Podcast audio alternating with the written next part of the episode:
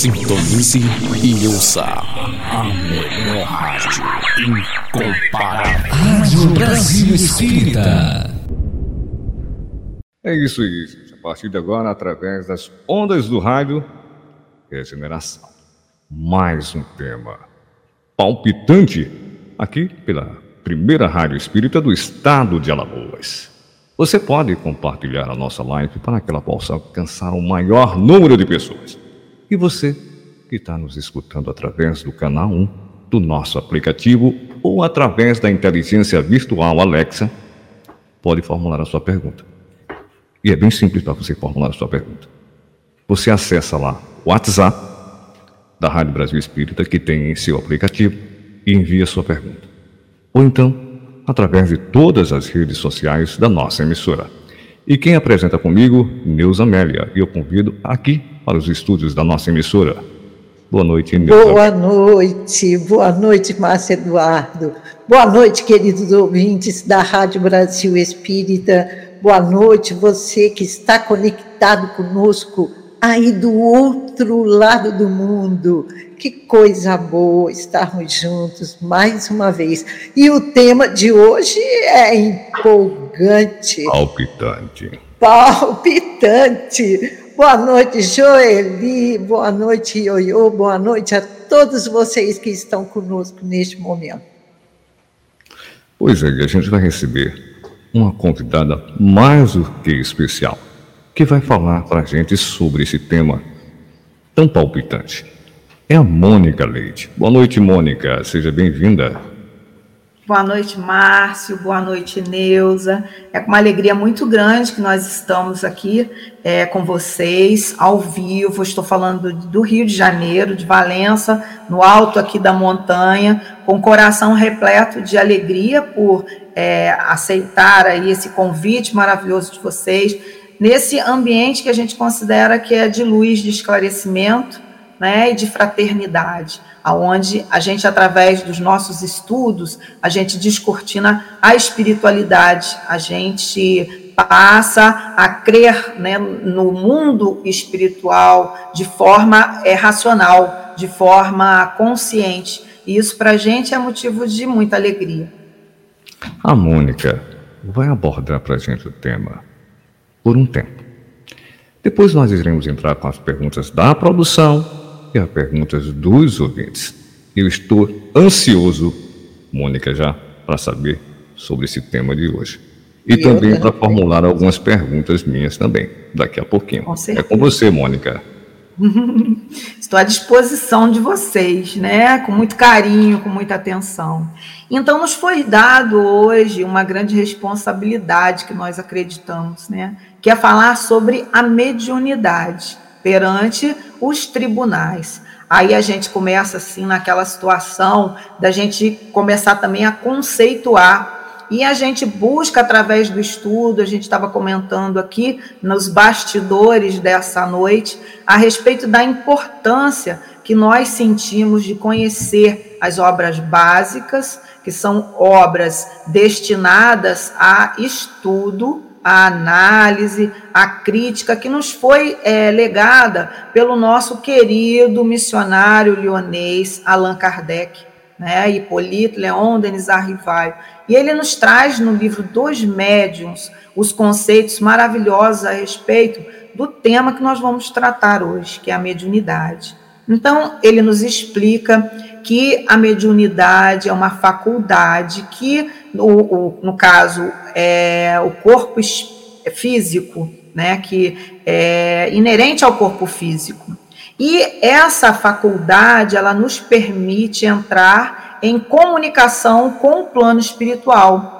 E a mediunidade, ela tem diversas nuances, né, diversas características, são é, é, diversas faculdades mediúnicas, e dentro dessas faculdades existem aí também os subgrupos. E hoje a gente também vai tratar é, da mediunidade de efeitos físicos, ou seja, da manipulação dos fluidos né, do fluido cósmico universal, para obtenção de fenômenos físicos, materiais aqui, ou seja, a gente se reporta também ao livro dos espíritos, aonde o Kardec nos coloca a atuação dos espíritos sob a matéria e a influência dos mesmos. Aí a gente também utiliza aquela pergunta lá que Kardec faz ao espírito de verdade, aonde ele fala assim: influenciam os espíritos em nossas ações, em nossos pensamentos, em nossos atos e aí o, o, o Espírito de Verdade responde muito apropriadamente. Influem de tal maneira que de ordinário são eles que vos dirigem. Então, daí a nossa responsabilidade ante as, é, vamos dizer assim, as comunicações que nós queremos ser objeto. Né? Então, a responsabilidade do médium, por isso a necessidade do estudo. E Kardec, através do livro dos médiuns, ele nos faz uma, uma diferença muito importante no segundo capítulo ali, onde ele fala é, do maravilhoso e o sobrenatural, explicando para nós que a partir do momento que a faculdade mediúnica ela é inerente ao corpo físico, então de nada de sobrenatural e muito menos de maravilhoso existe né, na produção de determinadas atividades mediúnicas. Ou seja, nós estamos agindo em conformidade com a lei natural que provém do nosso Pai Criador, de Deus. Então, se nós estamos agindo é, em conformidade com essa lei, então não existe o um milagre.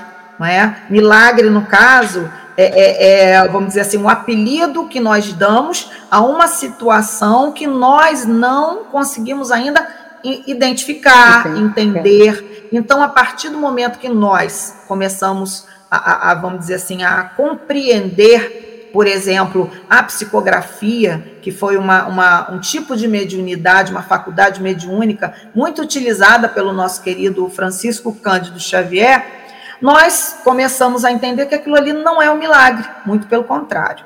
Né? Ele estava servindo a espiritualidade para poder descortinar para a gente é, o mundo espiritual, coisa que na época, em 1930, 34, a gente não tinha nem noção de que isso acontecia. Né? Então a gente começa a reflexão da noite de hoje a respeito da questão do novo. Tudo que é novo nos traz um certo impacto. Nós somos muitas vezes resistentes ao novo, às ideias novas, porque nós temos que sair da nossa zona confortável de raciocínio, ou seja, acreditávamos naquela época, bem passado, de que o mundo material era a nossa única referência e trazia para a gente um certo conforto, porque vivíamos aqui e não nos preocupávamos com o nosso futuro pós a morte. Então a gente obrava acreditando que livremente, não pensando nas consequências dos nossos pensamentos e dos nossos atos.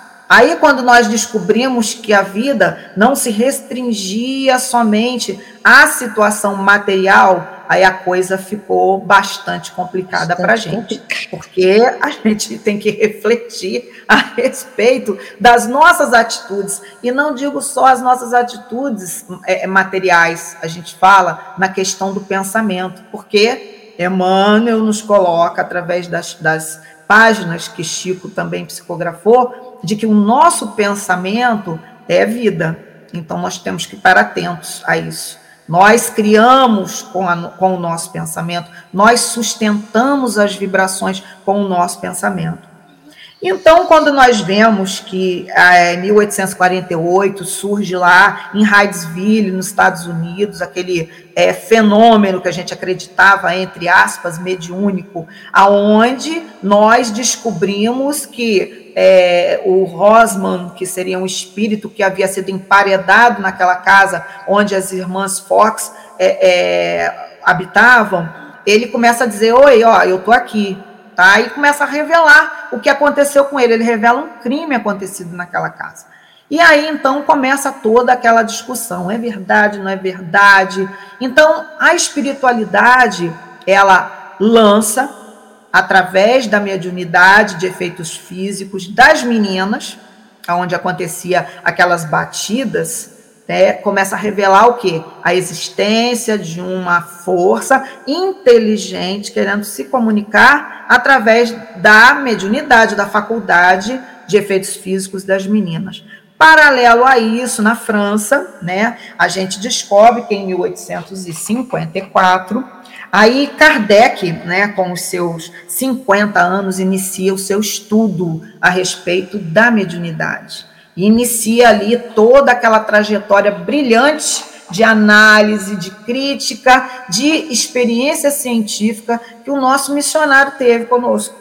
E é fantástico. A gente fica assim. Eu fico, toda vez que eu falo, eu me emociono e eu fico assim, em posição de gratidão a Kardec uhum. e todos aqueles espíritos que trabalhavam é, em uníssono, né? É, é, é, tanto nos Estados Unidos, quanto na Europa, quanto no Brasil, em todas as partes do mundo, se revelando para nós. E Kardec codificando, organizando tudo aquilo nos livros das obras básicas que a gente utiliza até hoje e também são atualíssimos.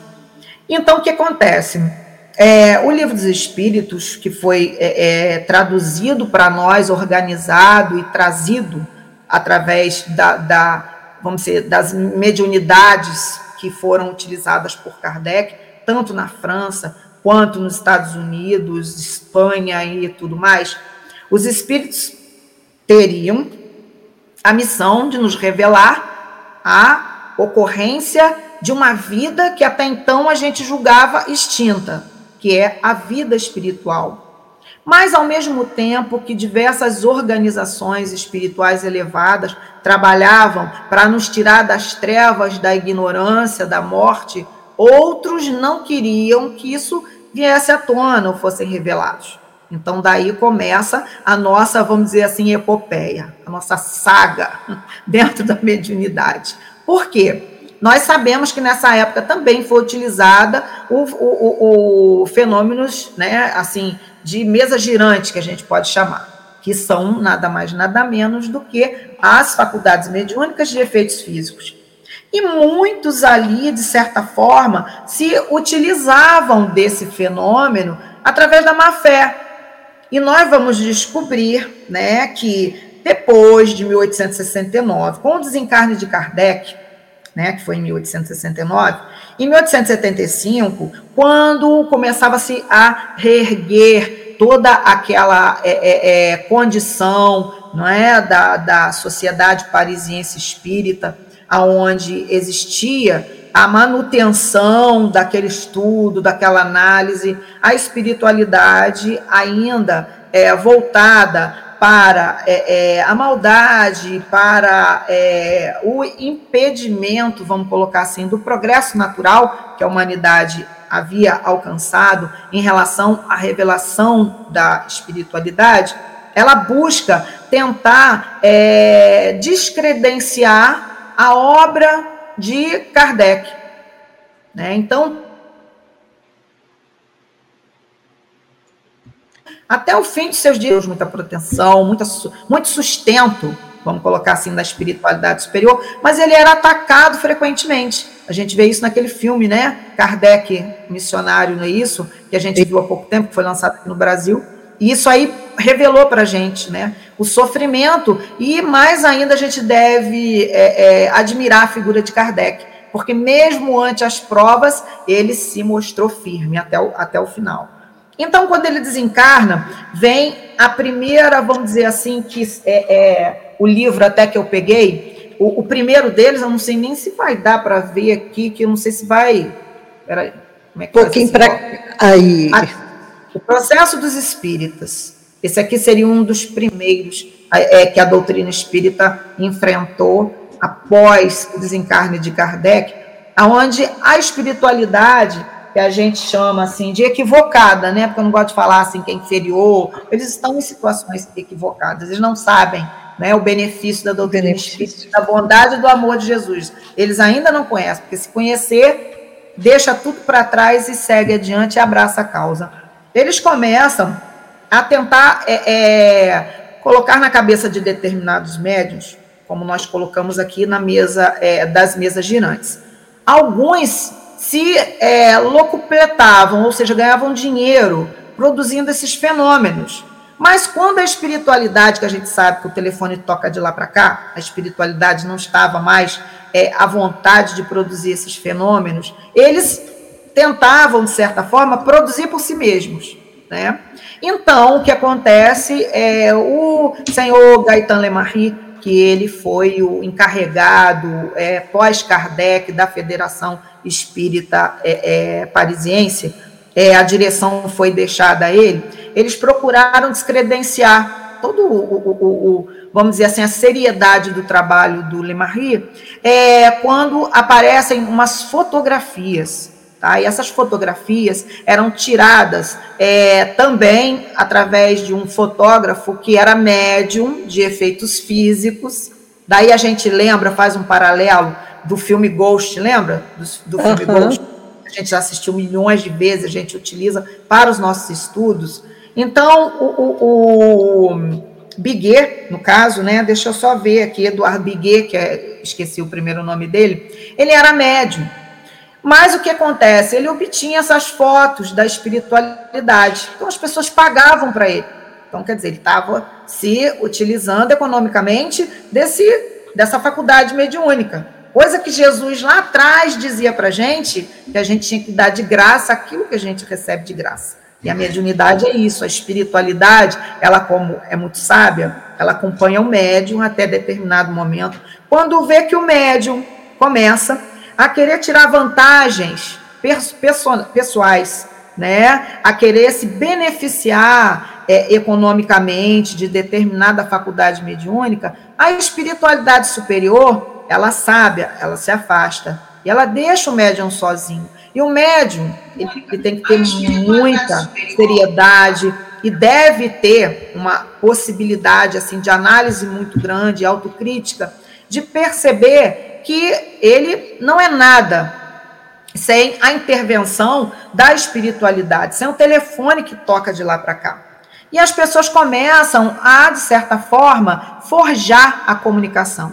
E o Biguet, em determinado momento, necessitando economicamente de obter dinheiro através dessas obras, dessas fotos, ele começa a forjar. Até que a polícia parisiense é alertada e começa aquela confusão. E aí sofre a primeira, é, é, vamos dizer assim, investida do plano né, é, é, equivocado desses espíritos que querem descredenciar a Federação Espírita Parisiense. E daí começa aquela confusão, mas no final das contas, é, Biguet, profundamente é, é, arrependido da sua situação, de ter colocado os colegas assim, mar é, é, condição perante a justiça e a Federação Espírita ela era, ela foi levada efetivamente ao Tribunal Parisiense. Então ele diz que 70% dessas fotos eram verdadeiras e que apenas 30%, como ele não obtinha o resultado satisfatório, ele começou a forjar. Começou a gente viu aí, não é a questão de que é, houve a intervenção mediúnica séria, né? E na realidade, ele como médium não, médium não honrou o compromisso assumido na espiritualidade. Mais à frente a gente sai aí dessa questão, né, e voltamos para o Brasil, né? Ou seja, o Brasil começa através do nosso médium, né? É, vamos, vamos colocar assim: primeiro, é, houve a fundação do primeiro centro espírita do Brasil, na Bahia, através do senhor é, Olímpio Teles de Menezes, que ele colocou o nome, inclusive, é, sob a bandeira de Ismael, Deus, Cristo e Caridade. Esse foi o primeiro centro espírita fundado no Brasil, na Bahia. E daí é, houve a necessidade de novos núcleos, exatamente para estudo, para seriedade de, de de análise das faculdades mediúnicas que os médiuns brasileiros possuíam. Então, surgiu também, no estado do Rio de Janeiro, a Federação Espírita, que teve a primeira sede no, no, no estado do Rio de Janeiro. E depois, então, mais para frente, ela foi transferida para Brasília. Então, a gente percebe aí, através do Brasil Coração do Mundo, né, aquela, o transplante da árvore, né, Ou seja, saiu lá daquele núcleo onde havia lá é, produzido os frutos junto com Jesus e a necessidade de ser trazido da Europa, né, para cá, para o Brasil, aonde o povo a princípio acolhedor, um povo que é acostumado à fraternidade, a gente quer ajudar todo mundo, a gente quer é, entender todos e a gente se coloca muito né, com altruísmo, com empatia no lugar dos outros, a gente começa então a abraçar essas atividades. E os espíritos começam a se comunicar. E aí nós vemos diversas situações que nós enfrentamos aqui também. Ou seja, é, a, a Federação Espírita Brasileira, ela era constantemente visitada pela polícia. Às vezes estavam na reunião mediúnica, a polícia invadia, ela queria saber quem estava é, psicografando aquela, aqueles receituários é, é, de homeopatia. Então, muitos médiums foram também é, indiciados e acusados de exercício ilegal da medicina. Da medicina. Tanto na é, Rio, tanto no Rio de Janeiro quanto no Rio Grande do Sul.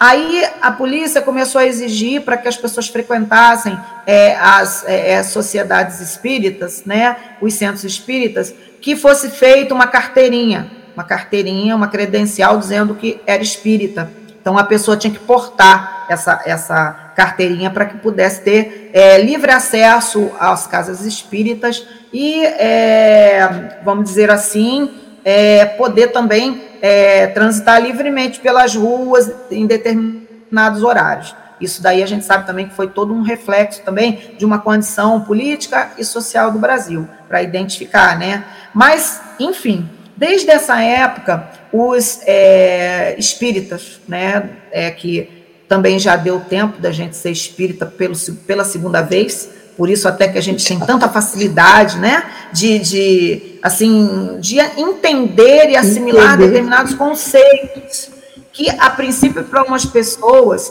é muito difícil. Se você fala de pluralidade dos mundos habitados, né? Ou seja, a existência de vida fora do planeta Terra. Isso aí deixa as pessoas assim revoltadas. Né? Eu já conheço pessoas que falam: não, não existe, onde já se viu, não conseguem conceber essa ideia. E muitos de nós já acham isso perfeitamente natural, né? já está assim, em harmonia com o universo, em harmonia com, é, é, vamos dizer assim, os conceitos que nos são destinados pela espiritualidade superior, né? e de certa forma, nos só acrescem para a nossa existência. Então, nessa época surge Chico, né, com a sua maravilhosa oportunidade de serviço, que foi a sua mediunidade com Jesus. Ou seja, uma mediunidade completamente desinteressada. Isso aí que eu acho que é importante a gente colocar. Né? Chico é, para mim, né, e acredito que para todos nós espíritas, é o exemplo de mediunidade com Jesus né? ou seja, aquela pessoa que utiliza as suas faculdades mediúnicas a serviço do bem, a serviço da espiritualidade maior, e também, tal qual Kardec, não é? Lá em anos atrás, também sofria muito a perseguição do lado daqueles espíritos que não queriam não é, o descortinar da espiritualidade, é, a descoberta, a retirada do véu então, ele sofre a investida do plano espiritual equivocado, né, que ainda não conhecia o bem. Então, ele começa a psicografar uma coisa também que eu acho muito interessante, um fato da mediunidade Chico, e que também sou profundamente admiradora né, do nosso querido espírito André Luiz, né, que ele vem, é, é, fala com Chico, né, ele, apresenta pra, ele se apresenta para Chico e tem lá no, nos relatos lindos casos do Chico e diversas situações assim, aonde é, o Chico fala assim, ué, mas quem é você? Aí ele diz assim, qual é o nome desse rapaz aí que está é, é, é, deitado aí, que está dormindo? Aí ele fala assim, André. Aí ele, então, então você pode me chamar André Luiz. Já consciente, não é? Isso aí é bacana, das situações de dificuldade que de repente Chico poderia é, é, sofrer se ele revelasse o verdadeiro nome. E até pouco tempo atrás ainda existiam assim aquelas, é, é, vamos dizer assim, é, é, suspeitas, né? Ah, foi Carlos Chagas, foi Oswaldo Cruz, então, e ele mostrando para a gente, assim como Kardec, juntamente com os espíritos, que diz que o autor da obra ele não é tão importante. A gente tão importante. A essa situação. Nós temos que nos prender à mensagem que é uhum. veiculada através daquele, daquela faculdade mediúnica. Então, ele não queria fama. Ele queria apenas apresentar o seu trabalho. E assim ele faz. E Chico, dentro, né, vamos dizer assim, do mundo espírita, já é, implantado, vamos dizer assim, recém-implantado aqui na sociedade brasileira, no país, no nosso país, Brasil, a gente sente a dificuldade de muitos espíritas em aceitarem as revelações espirituais que André Luiz traz. E se nós formos estudar as obras de André Luiz, a gente percebe exatamente o quê? Ele tem o dom de trazer, é, de materializar aqueles conceitos que a gente estuda dentro do livro dos médiuns, dentro do livro dos espíritos, dentro da Gênesis, dentro do Evangelho, tá? Dentro, dentro assim de todas as obras, céu e inferno, que a gente estuda dentro daquele chamado Pentateuco espírita, né? Da doutrina espírita, as obras básicas. E, é, a princípio, Emmanuel deixa o seguinte recado para Chico: Chico, você vai guardar o que o André Luiz está colocando aí. Por quê? Porque os espíritas não estão preparados para essas revelações. Não é, Neuza? Anos é. depois, Márcio, anos depois. Mônica, foi que. Mônica, ah, até hoje, nós encontramos pessoas que leem o livro Nosso Lar pela primeira vez e não acreditam, acham que é não. uma fantasia. Não é? Não sei como vocês acreditam nisso. Nisso. Uhum. É.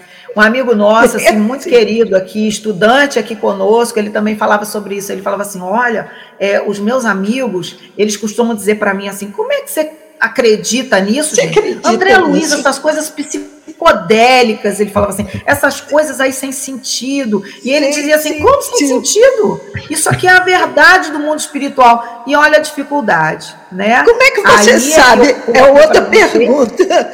Como é que você pode saber e dizer que é verdade? Você já foi lá. É, é interessante, interessante é? você falou aí com relação, com relação ao espírita aí, né? Eu conheço amigos meus que são espíritas que não acreditam em reencarnação. Olha só, gente. É negar o óbvio, né? É negar o óbvio que a gente é passa é assim, para poder. Não é? É, é? é, por isso é que a gente coloca. A gente entende, a gente entende. Porque, assim, é, é, é Emmanuel coloca né, que cada um de nós, e, e, o livro dos espíritos, Kardec mesmo coloca, os espíritos, tem lá a escala espírita, né? A escala espírita. Então, é, é muito importante a gente estudar e a gente entender o momento do outro. Porque cada um tem um momento, cada um assimila de acordo com o seu estágio evolutivo. Daí também o porquê da gente falar assim, poxa vida, por que, que não tem uma só religião? É porque nós estamos em estágios evolutivos, de consciência, de, de compreensão, diferentes não é? Então, para uns é necessário dar uma comida um pouco mais sólida, para outros já é um pouco mais leve, né? Já é um pouco mais fluida. Então, a gente entende o lado dos outros, tá? É, é mas a gente não pode é, é se omitir. Não é? A gente tem que dar o nosso testemunho e explicar, porque é, é, a gente vê que hoje, né? A gente estava até comentando isso também nos bastidores é, na época de 1930, é, é, quando o, no caso, André Luiz começa a se comunicar com Chico, Emmanuel e tudo mais, naquela época a gente não tinha toda essa gama de é, mídia, de informação, informação. de livros, de, de conceitos, de oportunidade de filmes, de novelas, que nos revelam e e transmitem determinados conceitos espirituais, que não sejam conceitos espíritas, mas espirituais, que nos fazem observar, né, a vida de outro modo e de outro ângulo, assim como nós estamos colocando aqui. A pluralidade dos mundos habitados ainda é difícil para alguns, assim como a reencarnação,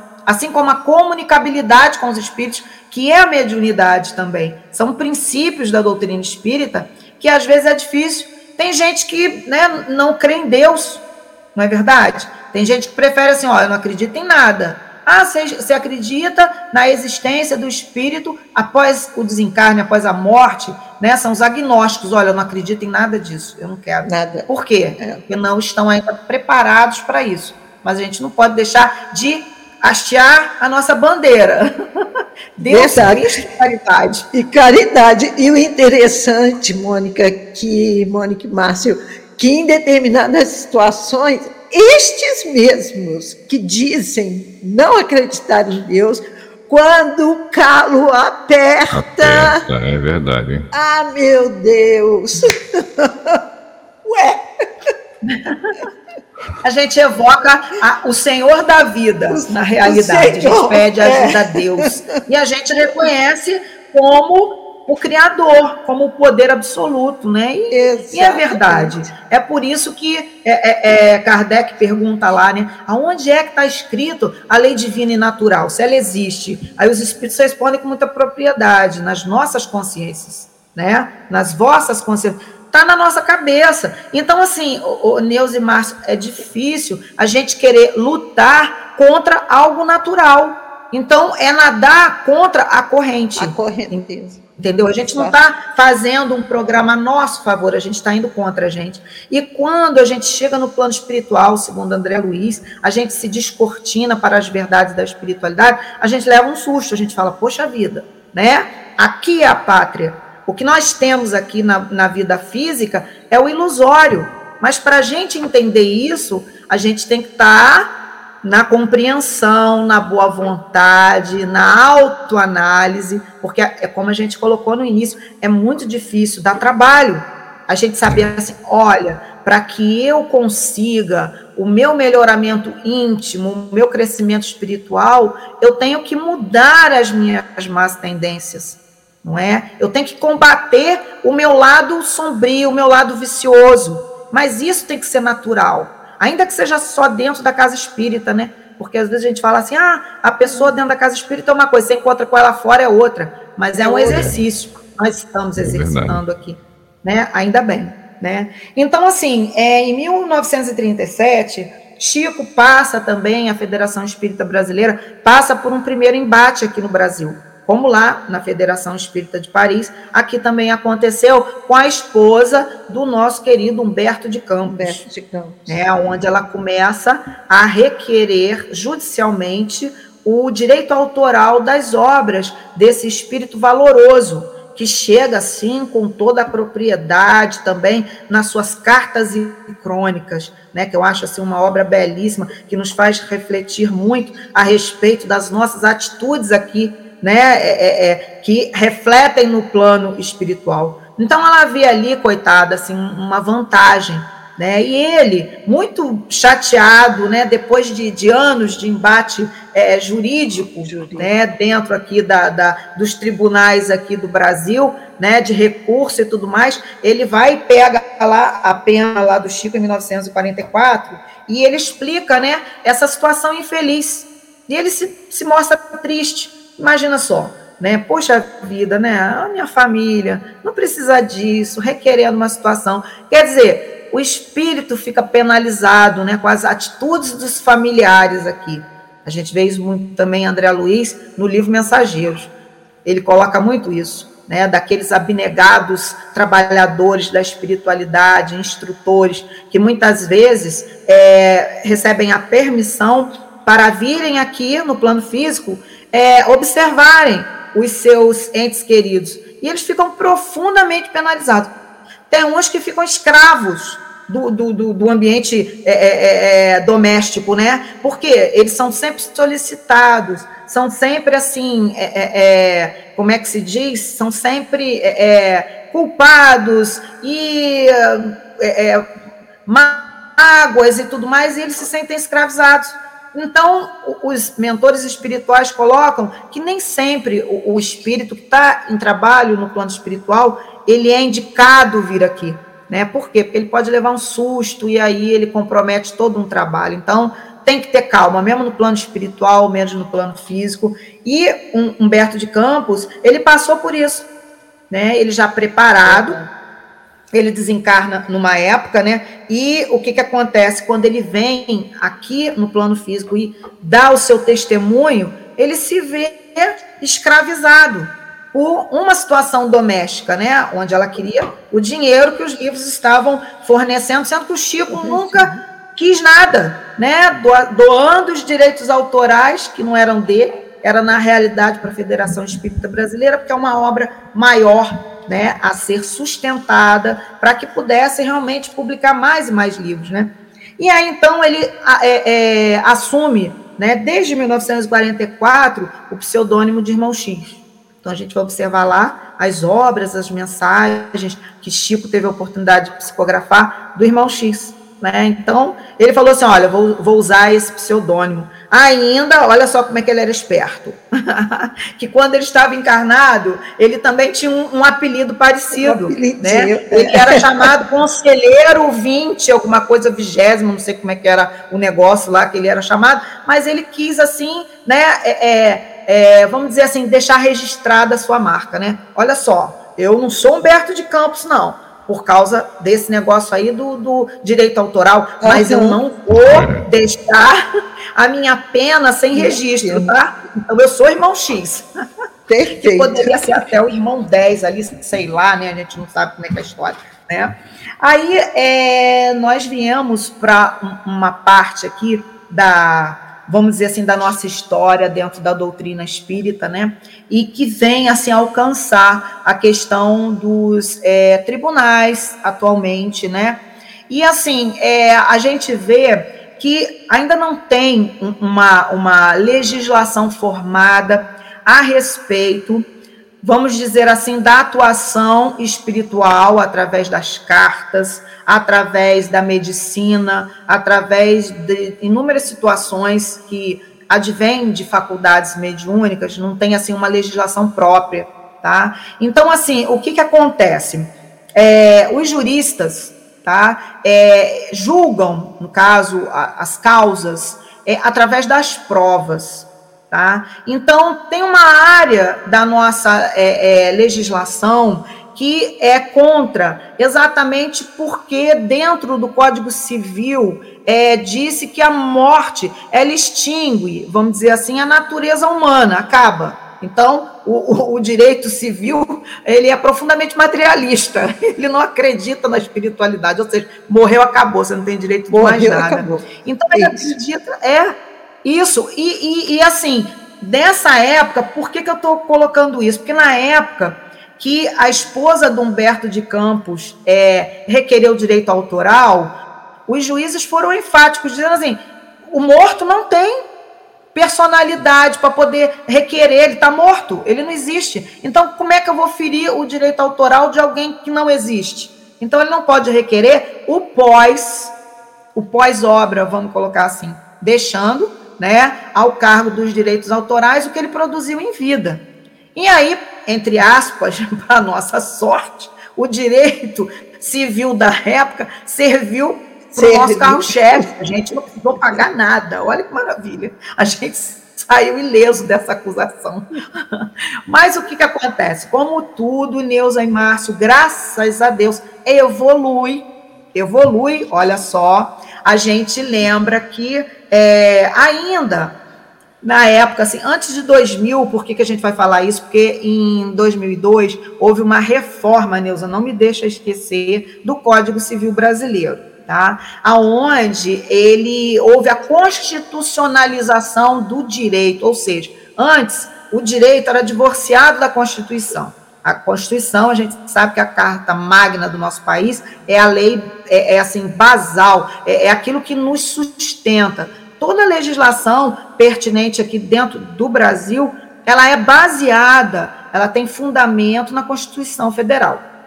Então, ali estão nossos direitos, as nossas garantias individuais, é, coletivas, né, através das sociais, as nossas garantias dentro da nossa saúde, enfim, tá tudo ali direitinho, bonitinho, desde 1988, tá?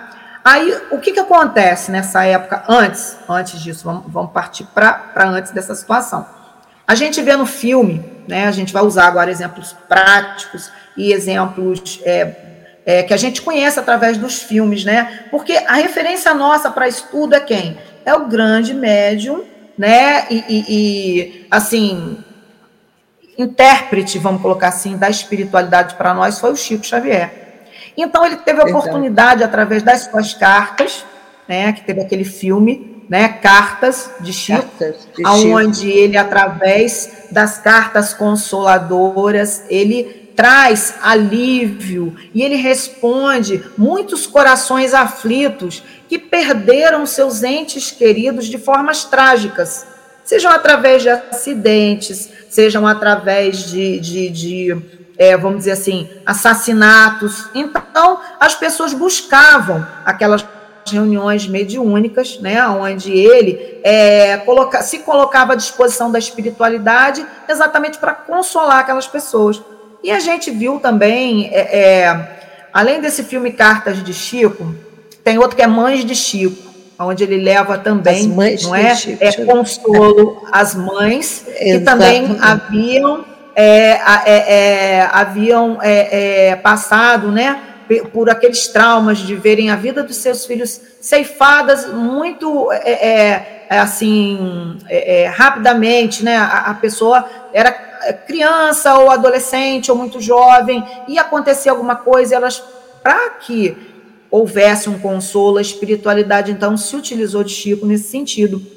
E daí veio também um outro compromisso que a gente considera também muito importante. Ele esclareceu determinadas situações aonde pessoas eram é, acusadas, é, vamos dizer assim, de forma, é, vamos dizer assim, errônea né? Se assim a gente pode colocar. Ou equivocada. seja, né? equivocadas, né? equivocadas, equivocadas mesmo. Porque Ô, na Mônica, realidade. Então, antes de você entrar nessa questão desses acontecimentos, hum. essas é, primeiras cartas consoladoras, parece-me que elas vieram assim como uma base para fortalecer essa resposta desses acontecimentos que se dariam mais tarde. Exatamente, exatamente. Elas vieram servir de base, de sustento. De base. Exatamente, o Neus, assim, é comprovando a identidade espiritual. Não é. é? Porque até então, é, é, como Kardec lá, né? Ele começou a analisar o fenômeno das mesas girantes que aparentemente era tido como histeria ou é, é, charlatanismo, mas ele via que a, a, o, o, balançar da mesa, o, o, levitar da mesa, o, vamos dizer assim, o direcionamento, havia por trás daquilo uma inteligência. Isso chama Sim. a atenção de Kardec assim como também a espiritualidade, que a gente fala assim, Neuza, nada existe por acaso. Por Eu acho que isso aí é super importante. Não é? é? O fenômeno mediúnico de efeitos físicos que surgiu lá no passado, não é? Serviu de base para o surgimento de questionamentos que nos levaram à descoberta do mundo espiritual, mundo espiritual. dos espíritos. Aí veio Kardec codificando a doutrina espírita. E as cartas consoladoras que Chico, as obras, os livros, aonde os espíritos diziam para nós: "Oi, ó, eu tô aqui, tá? Vocês estão pensando que eu morri? Não morri, tá? Eu estou aqui. Eu estou fazendo parte não do mundo que vocês entendem como aquele mundo assim é, é de origem, porque a origem é a pátria espiritual como a gente colocou, o mundo físico é um reflexo disso tudo. Então veio preparar para que a coisa servisse de tal modo, não é, a explicar, tá? E a inocentar, inocentar não, a justificar a é. situação, é, é, vamos dizer assim, que a gente chama um sinistro ocorrido na vida de uma pessoa que poderia comprometer toda a vida daquela toda pessoa vida, injustamente. Toda a sua encarnação seria. Exatamente, é. E me chamou a atenção porque, é, Neuza, assim, eu não guardei o nome, tá? Eu peço até desculpa aos ouvintes, porque, assim, eu me detive, Neuza, nos acontecimentos. Nos eu comentei com o Márcio Calil. Eu me detive nos acontecimentos, mas se vocês procurarem depois no YouTube, tem um vídeo até que é muito emocionante, que tem um caso que Chico coloca pra gente nessa. É, como é que se diz, gente, cartas consoladoras no filme, até é, é, e nas mães de Chico também, aonde a mãezinha tadinha muito sofrida, ela custa a aceitar que o amigo, né, tenha assassinado o certo. seu filho. Uma pessoa que frequentava a sua casa, que participava daquela vida familiar, que estudou, que cresceu junto, e aquilo ali para ela era muito dolorido. E o filho, olha só, como Humberto de Campos, presenciando isso do outro lado da vida, ele fica profundamente consternado e ele obtém a permissão, que isso aí também é importante. Né? Eu não venho aqui, ah, eu não tenho nada para fazer no plano espiritual, eu vou lá é, é, é, visitar a Neuza. Não, entendeu? Não é assim.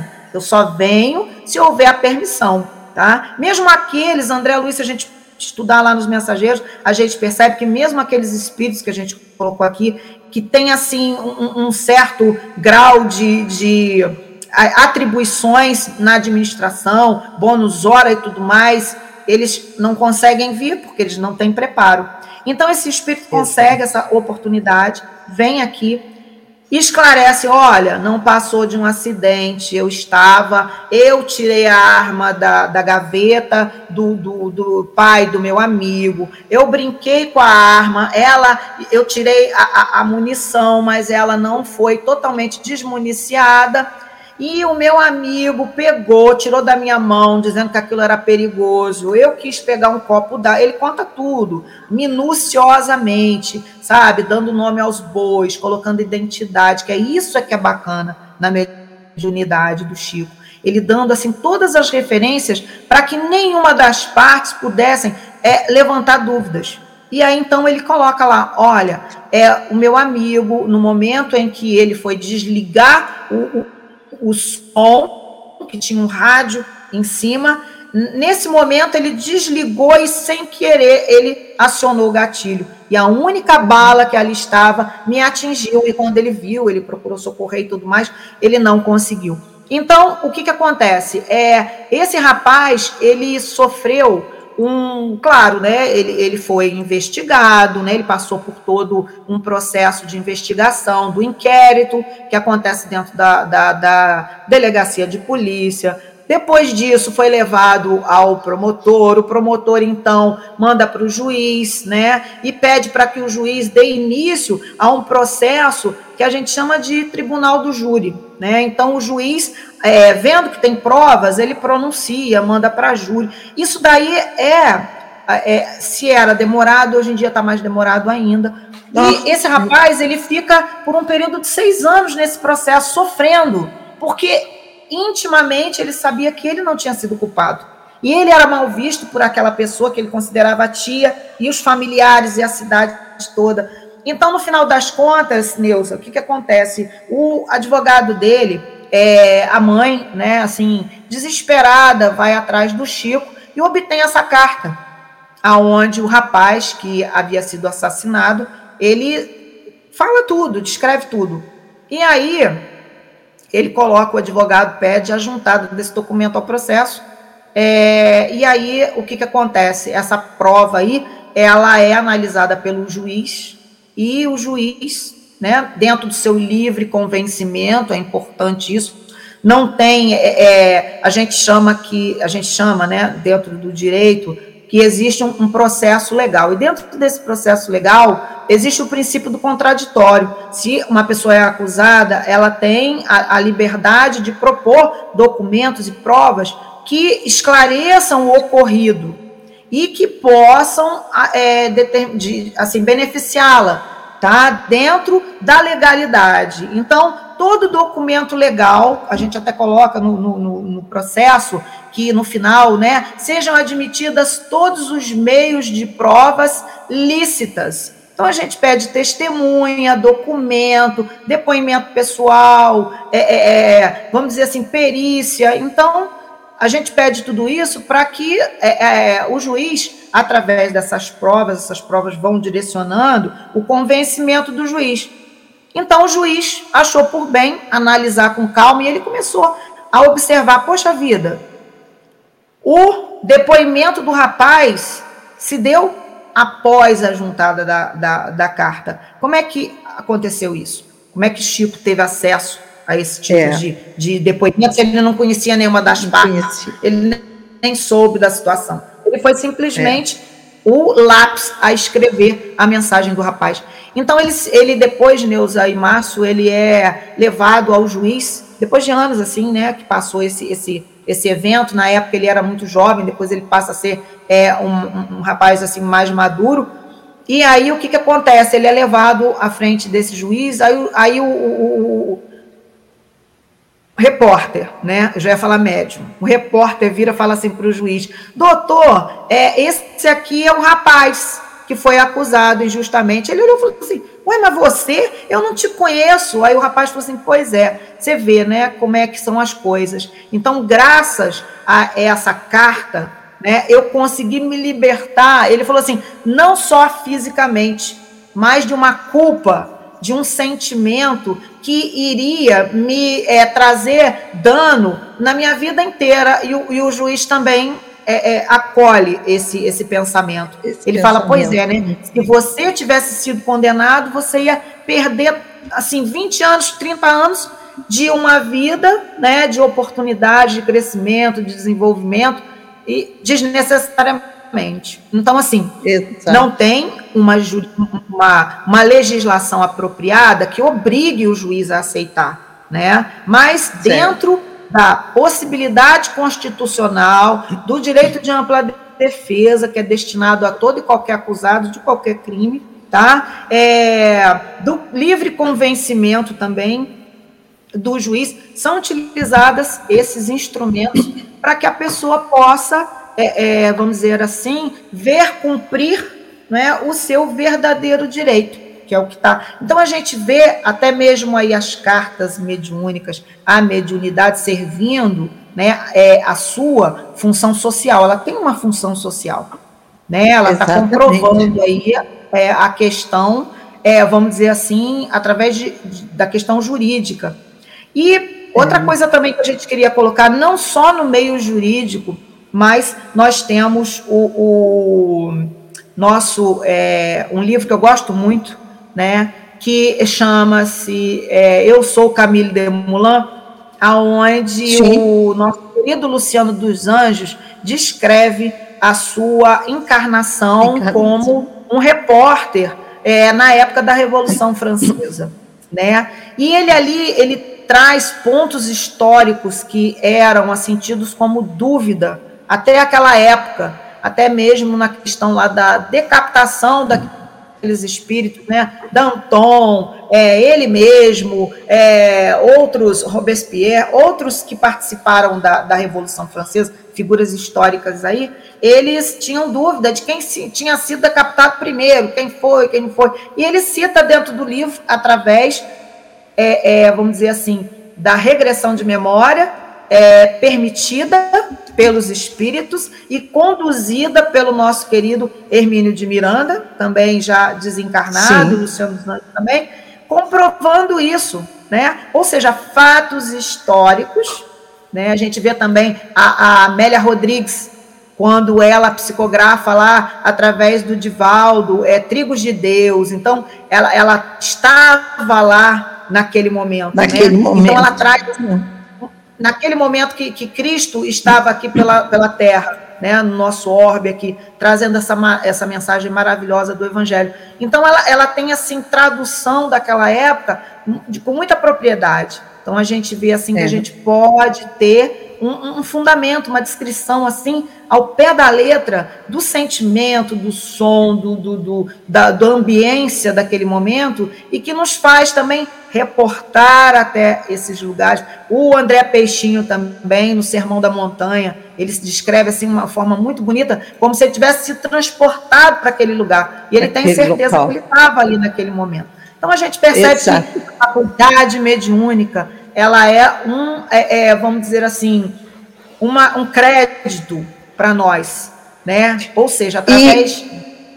Ah, pode falar. Pode complementar. Complemento que Não, eu depois eu... Assim, ela é um, crédito para a gente, né? Porque certo. ela nos consola verdadeiramente. A mediunidade bem conduzida, não é? Bem Exato. administrada, bem utilizada, é totalmente divorciada daquela pretensão personalista né? Porque o erro está exatamente em quando você, como fez lá o, o, o, o, o Briguet, a partir do momento que ele vê que a faculdade ela não está servindo né, aos seus propósitos pessoais, ele busca forjar a comunicação. Né? E a gente eu, percebe, eu acredito é assim. também, o, o Mônica, acredito ah. também que o, os espíritos se incumbem de encaminhar a situação quando aqui nós não entendemos dessa forma.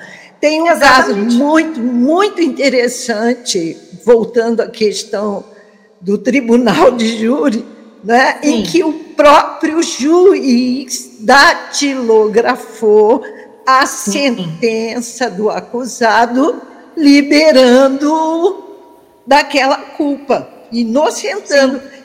E ele não sabia como ele fez aquilo, por que fez aquilo, sendo católico, não era espírita, e de repente começou a datilografar durante três horas a mais do que ele já havia feito.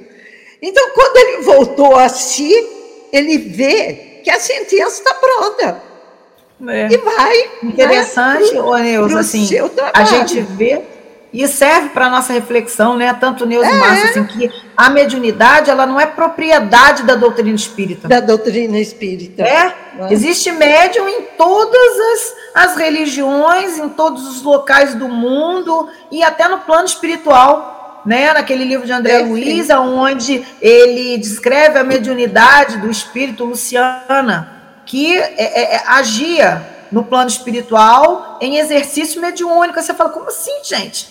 Como é que pode? Ela dava voz é. àqueles espíritos é, é, em, vamos dizer assim, em situação né, melhor do que ela, do que aqueles que estavam ouvindo. Ela servia de médium. Então a gente vê que isso acontece não só aqui no plano físico, acontece no plano espiritual, acontece Também. em todos os lugares do mundo. Então ela não é a propriedade da doutrina espírita. E aí é que a gente Verdade. vai ao encontro da, daquela do esclarecimento dos espíritos no livro dos médiuns, né? Que a mediunidade, ela é o que um atributo do corpo físico. Do corpo né? Ela é inerente ao corpo físico. Ela não é lá do espírito. E mais uma vez a gente tem que lembrar que o telefone, como dizia Chico, né, toca de lá para cá. Aí a gente vem também naquele caso que a gente vê é, é, no filme ou no livro lá que é, Chico estava em casa, aí o pai dele chega, né? Ô Chico, e aí? Pede aí, já que esse pessoal está falando com você do outro lado, o número da loteria, lembra? Ele queria saber o número da loteria. Aí o Chico falou, ô pai. Para resolver a vida dele. É. Nossa, você trabalha tanto, você não descansa nada, você tem que ter uma compensação. Pede aí o número da loteria. O Chico, não, não funciona assim, não. Isso aí são os méritos e o telefone, pai, toca de lá para cá. De lá para cá. Eu não mando é nada. Me, né? Muitas vezes a gente acha quero... que a gente manda, né?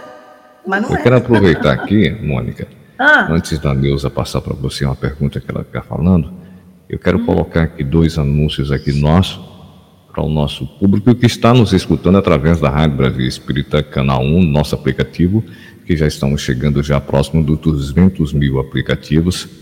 É, e vocês também que estão nos acompanhando através da inteligência artificial da Alexa. Eu gostaria de colocar aqui um evento que será realizado agora pela Rádio Brasil Espírita, que é o segundo encontro, segunda mostra internacional, segundo encontro na realidade, tá mostra aqui, mas é segundo encontro internacional de arte e cultura espírita do Brasil. É, nós teremos algumas participações. É o presidente da Federação Espírita da Espanha, David. É David o que, Neuzinha? Stani. David Stani. Davi, Temos, acredito é. que seja Davi. Davi, né? Davi é. é. espanhol. Davi uhum. Stani. É. Teremos aqui a presença do nosso amigo Fred Gouveia, dos Estados Unidos, BS Harmony, também dos Estados Unidos, Charles Medeiros, dos Estados Unidos, João Paulo, de Portugal, Ângela Brandão, do Chile, e o presidente da Federação Espírita Francesa. Diz aí, Neuzinho, o nome? Hum, Richard Buono. Tá vendo? Neuzinho é bom em francês. então tinha que ser Richard. Richard é. Buono. E teremos a participação aqui do Brasil também. Alma Sim. Sonora. Esse outro grupo Just que canta em inglês, diz aí. O Just for you. Just, just for you. Just for. É isso aí. Grupo Acorde, Alexandre Veloso, Márcia Conseno, Carl Silver, Luiz Carlos e o Coral do Banco do Brasil. É uma é, realização. Márcio, nós ainda teremos a presença do GAN. Vocês do GAN. conhecem o GAN? É isso aí, então, do GAN. Vamos ter a presença é, do GAN. É isso aí. Também, Tem que colocar aqui no fantástico. nosso cartaz que, que está faltando aqui o GAN. É, maiores informações, 82, que é o nosso código aqui de Alagoas, 98734-9514. Lembrando que isso também é WhatsApp. E 82996145289. É uma realização da Rádio e TV Brasil Espírita Web, 11 anos no ar, já chegando pertinho dos 12 anos. E o local do evento, que será também presencial e online é o auditório do Centro Espírita William Crookes e tem uma parceria da instituição Centro Espírita William Crookes, um apoio. Neuzinho, agora você pode passar aqui também já para nossa querida Mônica as perguntas. Eu só queria, Mônica, dizer que foi maravilhoso você fazer essa viagem com a gente e o pessoal que está aqui conosco se manifestando, né, dizendo que é um momento único na história mediúnica do Chico Xavier, quando ele conseguiu inocentar. E sabe quem é? O nosso hum. querido André Matos. Ah, um abraço para o André, né? é um né? querido nosso. É um querido mesmo, e foi ele que me deu o bisu para que eu pudesse entrar em contato com você, para que você estivesse conosco hoje aqui. É ele, então, ele e o Gutenberg, lá ficam os dois de conluio. De conluio, com certeza. Quem será? Quem eu mando? É, Mônica. Mônica, ela vai. É isso aí. Márcio, e, e a, e a e Rádio aquela... Brasil Espírita, o, você falou agora do André Matos, né?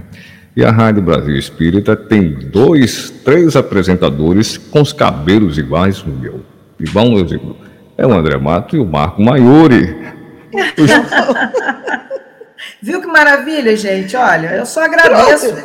E em homenagem ao André Matos, o Marco agora brincou de estátua, viu? O Márcio brincou de estátua. Olha só. É, o Márcio deu uma congelada ali, ele falou, deu uma congelada legal, mas foi muito bom mesmo. E é.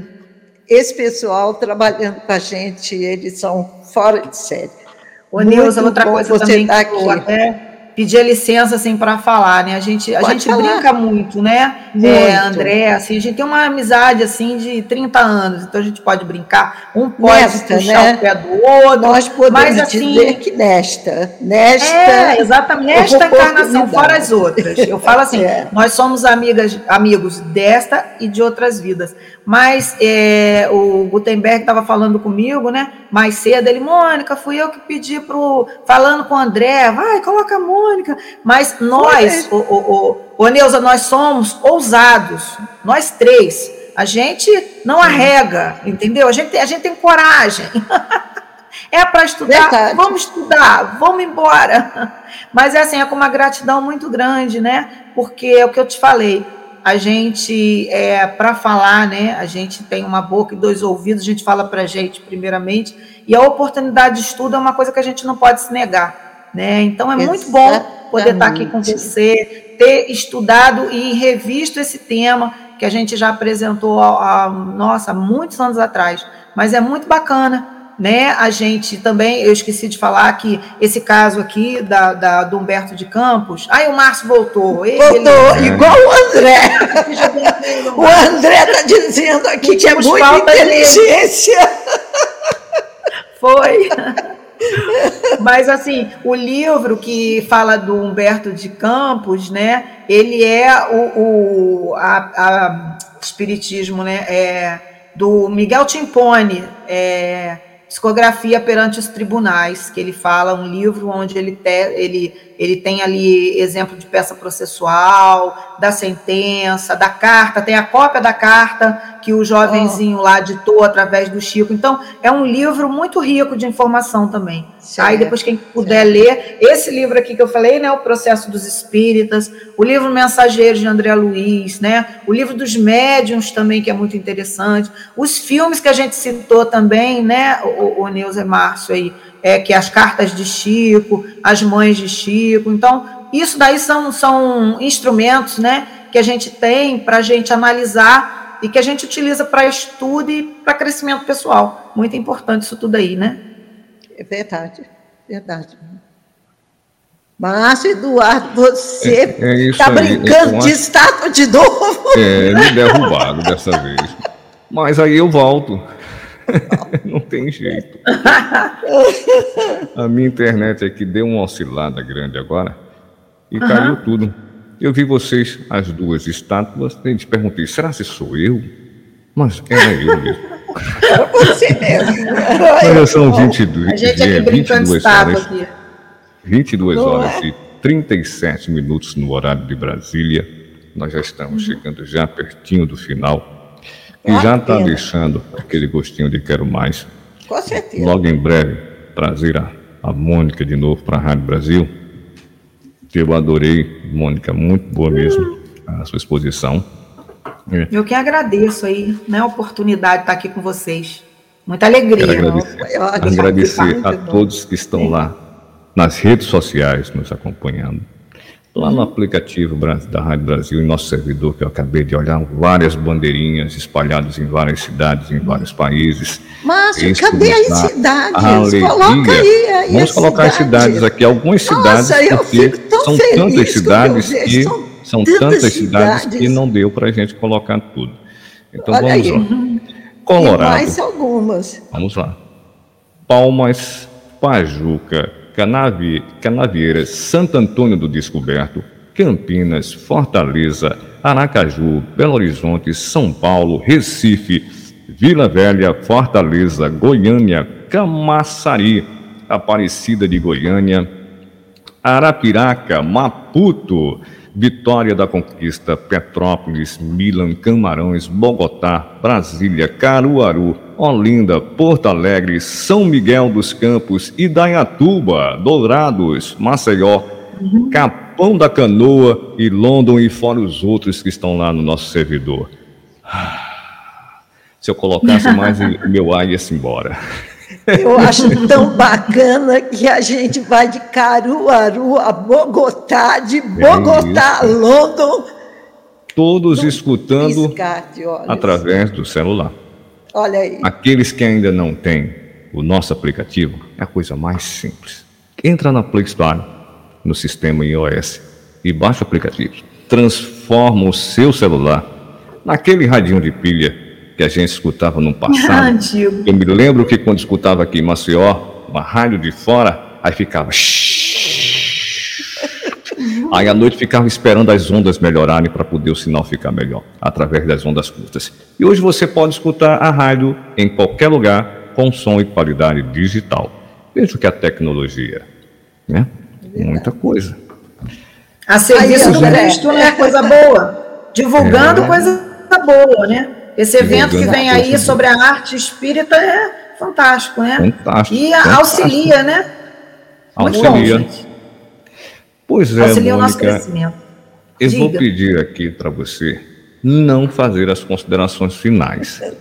Eu tenho um amigo meu, eu sempre falo dele, do rapaz lá, que é o cara, é o Carlos Alberto Santiago, vice-presidente da Federação Espírita Sergipana, que também tem um programa com a gente aqui. Saúde você e a espiritualidade. Nunca diga considerações finais. Finais. E sim considerações. Porque ninguém hum. sabe, né? Eu não vou morrer hoje, então não pode ser final. Né? Exatamente. Então, vou pedir para você as suas considerações, deixar uma mensagem para a gente aqui, Mônica, para a gente fazer a Rádio Brasil. É, antes de, de, passar as minhas considerações, né, que agora eu aprendi também, muito bom. É, eu vou pegar um gancho, Márcio, que você colocou lá atrás, onde a gente estava aqui nos bastidores, que os bastidores são ótimos, né? Sim, eu adoro os bastidores. Né? Eu acho que tinha que ter um making off aqui, sabe? Aquele negócio assim do antes, é. eu botei depois, botei depois. Ia lá, aconteceu isso, isso, então, ó. Eu acabei Estão de falando. esqueci a pergunta. A gente chega a dizer que o off é muito mais gostoso do que é uma prévia. É uma prévia, né? Porque a gente falou de um é. monte de coisa. E o Márcio assim, fez uma pergunta muito interessante, Neuza, que a gente estava debatendo os três aqui, né? Sim, Se sim. É, é, o que acontecia lá é, na época, né? Aqueles efeitos físicos, isso. não é isso, Márcio? Essas Foi. cartas, tudo isso comprovando a existência do mundo espiritual, essa coisa toda. Se ainda acontece, né? Que ainda absolve as pessoas e traz essa situação toda, nós colocamos que é, o último relato que nós tivemos a esse respeito foi em 2007, né? Porque houve a necessidade, e a gente sabe que a espiritualidade toca, como eu falei, né? O Chico deixou isso bem claro para a gente, toca de lá para cá. Então, em havendo necessidade, é claro que a espiritualidade vai levantar sua bandeira e vai dizer, opa, estamos aqui, né? Mas, é, é como nós colocamos é tudo no universo segue um encadeamento e a espiritualidade está atenta, a providência divina, ela vai em todos os assim os recantos do universo. A gente não pode nem a gente não pode dizer é Deus Exato. presidindo tudo. Então, hoje em dia, dependendo da necessidade, se houver necessidade, isso vai voltar a ocorrer outros tipos de fenômenos que a gente chama entre aspas, né? Que a gente viu que não tem nada de sobrenatural, nada de, de, de vamos dizer assim, é maravilhoso, né? Porque tudo obedece à lei divina, à lei natural. A gente não está de forma alguma é, indo, indo contra né, a, a, a lei divina. Então, tudo que for necessário para o nosso aprimoramento, para é, o nosso desenvolvimento e o nosso progresso, com certeza vai continuar acontecendo. Né? Isso aí a gente, sem sombra de dúvidas. Mas não de forma tão ostensiva, fisicamente, como aconteceu no passado, né? Que era muito comum, né? Mesa girante, aquelas coisas assim muito loucas, né? A gente lembra William Crookes aí, né? Kate King materializada, andando à luz do dia, todo mundo achando, meu Deus, quem é esta moça que está por aí, né? E se, a, se houver a necessidade, isso volta a acontecer, com certeza. Né? Mas a gente tem que entender e confiar que nós estamos sob a égide do nosso Pai Criador. Então, é, é, dele todo o poder, né? Tudo que acontece aqui no mundo está sob os olhos, a proteção e o mandato divino. Então, nós somos aqui só os executores da vontade dele. Tá? Então, assim, no mais, eu agradeço a atenção de vocês, o carinho da recepção, o acolhimento, né, dessa cidade, assim, que a gente tem no nosso coração, tenha certeza, né? A gente é, é, é forma uma unidade em pensamento, né, Neuza, em energia positiva, é. e isso aí faz, é, nós somos atraídos por isso, né? Então a gente sabe que a atração nossa é através dos nossos pensamentos, das nossas vibrações, dos nossos propósitos firmes em seguirmos aquilo que Jesus colocou para gente. Não somos perfeitos, muito pelo contrário, estamos na luta e assim permaneceremos até nos tornarmos aqueles espíritos aí contribuidores efetivos da causa do nosso Criador. tá? E nós nos colocamos à disposição dele, à disposição de vocês, quando necessário, a gente vem aqui trazer a nossa voz, tá? Agradeço do fundo do coração, peço a Deus e a Jesus que ilumine cada um que esteja ouvindo aqui o nosso programa, né? Que a espiritualidade maior assim alcance os nossos pensamentos, os nossos desejos e sendo bom para todo todos nós e útil nas nossas existências, que promova aí as transformações que a gente tanto deseja, tá? Um grande beijo no coração de todos. Fico muito feliz. Lembrando que o nosso programa ele fica disponível, tá? Aí no YouTube, na Amazon Music, daqui a pouquinho já vai estar na Amazon Music, tá?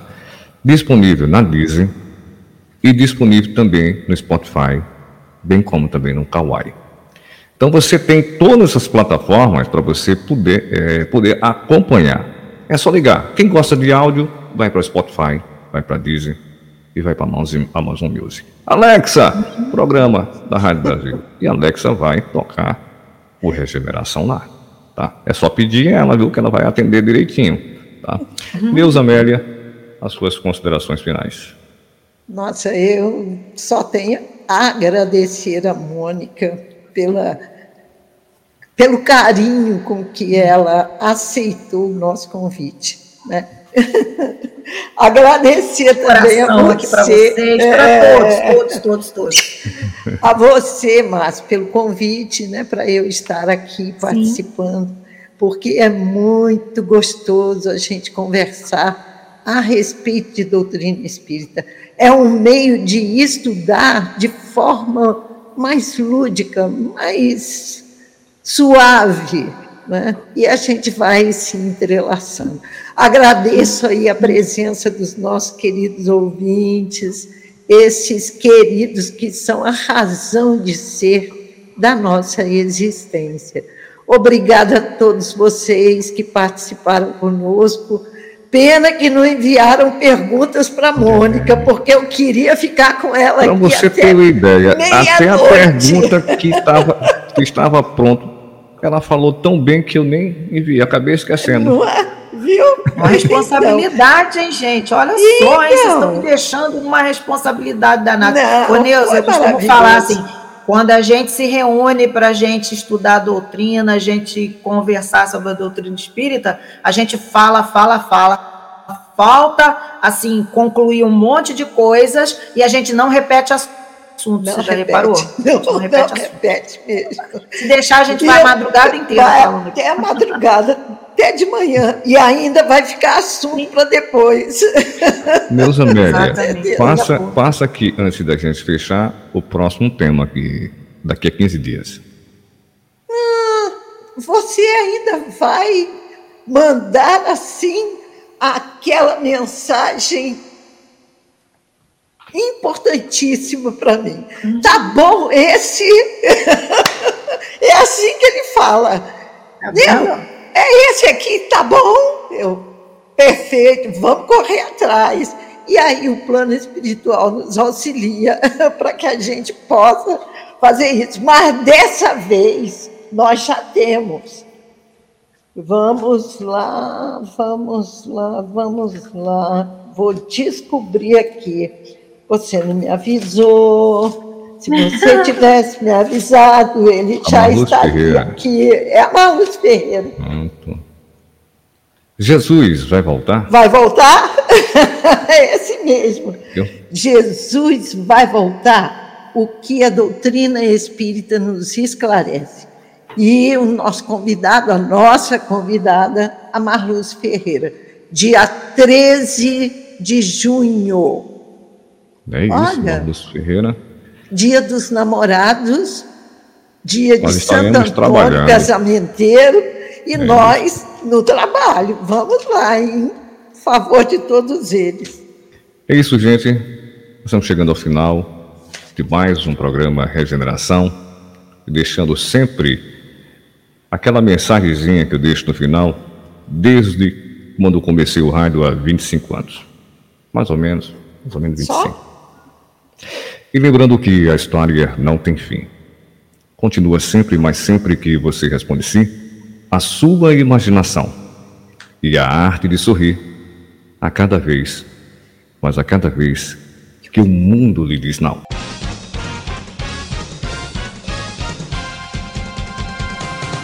Você está na www.radiobrasilespirita.com.br, transmitindo para o planeta.